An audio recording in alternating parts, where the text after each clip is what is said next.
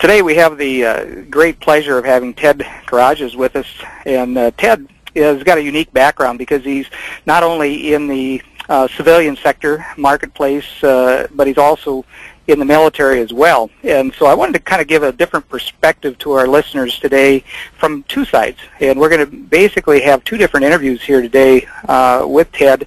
And um, talk about the, the military perspective and uh, also the civilian side in terms of the deployment market. And so we're going to address some of that. But uh, I want to welcome you, uh, Ted, with our program here today. Thank you. I'm um, glad to be here. Ted is uh, currently maintenance officer in the 434th Aircraft Maintenance Squadron, and uh, he also leads a workforce of approximately 150 crew chiefs and support personnel. And uh, he was commissioned into active service in December 2004 and uh, then is a, into the transition into the reserves in 2009. And uh, he has been deployed into Afghanistan in 2010. And uh, in 2006, uh, Ted was named the 56th Maintenance Operations Squadron Company Grade Officer of the Year. So uh, his uh, time with the military has been very good. And then as a civilian, uh, Ted is currently filling two roles as food safety manager and continuous improvement manager with Land O'Frost Incorporated out of Lansing, Illinois. And uh, Land O'Frost is currently the third largest ready-to-eat um, processor of packaged lunch meat within the uh, United States. And uh, he's held positions uh, with Kraft as well in the past, and uh, that included operations and sanitation supervisor, continuous improvement engineer, and also Six Sigma black belt engineer. And uh, Kraft Foods is the second largest food manufacturer in the world, with over 13 billion in sales annually. Ted uh, graduated from Northern Illinois University in DeKalb with a, a degree in history, also has a minor in secondary education, and has just finished his master's degree from the University of Illinois in uh, Champaign-Urbana in human resource development. And Ted, once again, I, I really appreciate you coming on board today and uh, just talking about some of your experiences. I think uh, our listening audience will really enjoy it. Welcome. Great. Thank you very much, Russ. Glad to be here maybe to start right at it, you know, you've been out and, and looked at the Directional Motivation website, and and uh, you also uh, are on uh, part of our advisory team as well. And what I really appreciate about our advisors is uh, it's a position where uh, we allow people to give their perspectives and insights into uh, the marketplace, how we can reach different individuals, help individuals in their uh, careers and uh, in a lot of different areas of their life as well. Um, how do you feel from your perspective, uh, now that you've gotten a chance to be with us for a little while, uh, how do you feel that um, people can benefit or, from the maximum motivation group? Well, Russ, um, you know, I'm, I'm a big fan of the old adage, knowledge is power, and all knowledge is power, and your site does a really good job of laying out some of those those key factors that really get people, first of all, rolling in the right direction, and then how do you maintain that momentum? Um, you know, a lot of people may not realize that some of these interviews, especially if you're new to the workforce, th- this process can take anywhere from just a couple of weeks. Where I have had some um, jobs that were offered to me within just a couple of weeks, and then there's there's one that the one I'm current or uh, another one that I was applying for that ended up taking over three months to finally get that down that road. So your your site actually does a great job of kind of preparing people for the differences that they may see uh, tons of resources with, with, as you mentioned, the advisory board and the members of your, your uh, permanent team there. A uh, lot of variation in, in their backgrounds, and so they can offer a lot of insight from different industries and, and companies about uh, you know what is what is a, uh, a, good candidate, what will help prepare people for uh, moving either from the military transitioning into the civilian world or somebody that's just coming out of college. It's it's all it's all reaching. Uh, so you have a, a great variety of uh, resources to be able to use there, and also just uh, support groups that you that you're starting to set up. These blogs that you uh, have on the site. Those are all things that are, really going to help people be able to push through that, that initial shock of okay, where do I start? Uh, along with the coaching option that you've offered, which a one-on-one is, is a huge benefit for anybody. Cool. Yeah, we're really excited about it. You know, one of the things that uh, has driven me, I've been recruiting for 20 years now, but uh, is just being able to help people. And when I uh, put this together, I thought, how can we reach people? How can we make a difference in their lives? And and uh, so the site is kind of unfolded, and we just take on another thing. We say, well, you know, if we did this, this would help, and if we did that, that would help. And so when people go to the site, it's really just a uh, a uh, what we see to be a, a microcosm probably of what it's going to develop into in terms of the number of resources that we can provide and things like that. And everything's geared to just benefit people. Uh, it's pretty exciting. It really is. You know, in your in your background, you've certainly uh, been with uh, some you know great organizations, Kraft being one of them, and, and now Land O'Frost. But uh, you know, what are some contributing factors that maybe helped you in your career uh, and the success that you've had to this point? I had two great compliments that were paid to me. One of them was actually in a uh, um, submission for my master's degree program, uh, and the other one was a um, a recommendation that was given to me actually on one of the uh, social sites, LinkedIn, um, by former commander and a former boss of mine that said one said I I always go a, hundred miles an hour as a young as a young person. I was always going a hundred miles an hour and just need a little bit of direction here and there.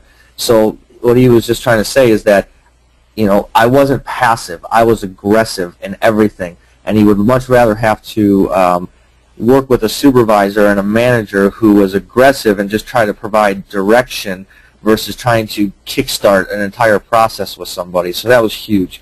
The other big thing is that um, my ability to and my belief that I can work longer, study harder um, than, than anybody else or almost anybody else out there to be able to really put myself ahead um, of the vast majority of the people that I will be competing with for jobs or just within my position um, to make myself a better person. And so those were two huge things that I, you know, at the time I didn't really realize it until somebody, until these uh, great role models of mine kind of pointed that out to me. And that, that was a great um, learning experience for me. But again, now that I'm, I'm growing uh, into management and then upper levels of management, now senior leadership, um, you know, I'm always learning. I'm always reaching out, looking for courses, short courses, long courses. You know, as you mentioned, I did my degree in human resource development, and human resources is it's overarching. I, I didn't want to be focused on just one area. Certain areas like engineering and, and you know areas like that really need to be focused. Where I wanted to kind of broaden my horizons. What is going to make me an all-round better person, all-round better leader of an organization? And human resource development was a huge step for me uh, to be able to do that because we really focused on organizational development and how do you build a successful organization from the top down. So that learning experience, I took tons of courses that were offered by Kraft Foods at a local community college. They brought in a, um, a consulting group that did these four-hour short courses about you know addressing emotions at work, uh, genuine leadership? How do you address uh, generational differences, uh, especially in a manufacturing environment? You know, when you've got you know the baby boomers versus the Generation X versus Generation Y, how do you interact with those? So always learning. Um, starting out, you always have to ask questions. You got to be confident but approachable, but you also has to have to be not afraid to ask questions. I moved from a logistics maintenance roles into food manufacturing. I had to ask a lot of questions, but here I was a supervisor. So finding that, that fine line to be able to walk uh, between learning but yet still being the authority within the group. You don't want to come in and, you know, at least in my opinion, you don't want to come in and be too staunch, but at the same time, you, can come in and, and let people know where you stand as far as policies and regulations, but then when it comes to the technical stuff, you know, really relying on those who, who um, understand the process and have been doing it for a long time. Um, always search out opportunities. Um, I was big for, um, I jumped on a safety team, and the next thing you know, I was elected the leader of that safety team. Uh, I jumped on a, we were doing an ISO uh, evaluation or inspection. I jumped on a subcommittee, and next thing you know, I'm leading a team that actually has the plant manager on it, and I'm leading a subcommittee team with him on it. And so those were all experiences that I was I was learning um, but at the same time I was also leading at the same time. And I always had an elevator speech ready as to why I'm doing this, why it's going to benefit me, and why it's going to benefit the company. Everything you do, you want to be able to explain why it's going to benefit you and the company. Usually if it's going to benefit you, you can easily tie that into how it's going to benefit the company as a whole. Um, and that that's just goes along again with making yourself known. You want to get yourself out there, but this is a way to do it without really that brown nosing because nobody wants to be a brown noser, and that's not what I'm looking to do. Uh, I'm looking to become engaged the entire time. And then the biggest thing that I, I always say is leave the position better than you found it, or your department better than you found it. You come in, you, you, you take inventory of what's going on, what you can have uh, control over, and then how can you make that better. And by making it better, most of the time that's going to be uh, in the means of making a life better for the employees. Not necessarily always saving these big dollar amounts, which are always good, but how do you make life better for those employees on a day-to-day basis? Because that's what you're really going to be remembered for on the floor. And if you can add some dollar savings to it or, or reductions of waste, that's always a huge benefit. Mm-hmm. You know, you'd mentioned uh, a couple things that I thought uh, were kind of interesting in the conversation to this point. One being the continuing education that you took advantage of, and I, I think a lot of uh, individuals miss on that point. You know, um, as a recruiter, one of the things that I ask many times is what what have you done as far as additional classes that would really set you apart, maybe from your competition? Because we do have a very very competitive marketplace, uh, employment marketplace now, and many that I talk to say, "Well, I haven't done anything," and the uh, you look at the advantage maybe that you've had with uh, Kraft you know, embracing that uh, additional education, paying for that, and then what you've gained by that uh, has to really made an impact for you in your career. Yeah, absolutely. And you know, day to day, it comes out, and you don't even realize it. You know, it's it's kind of becoming ingrained because when I first went through those courses, I made sure that I, I kept those books readily available. I would thumb through them at times, especially if I knew situations were coming up. How do I deal with them? And now it's it's ingrained over because some of those courses were 2008, 2009. Um, it's ingrained now that I don't have to think about it. I understand it, and I'm able to apply it day to day. And it's not just those. I mean, it, it can be, you know, if you're looking to, you know, here I am in a food safety role right now. And so I jumped on a couple opportunities to go down because I'm not a microbiologist, but I went down to a microbiological course down at University of Georgia.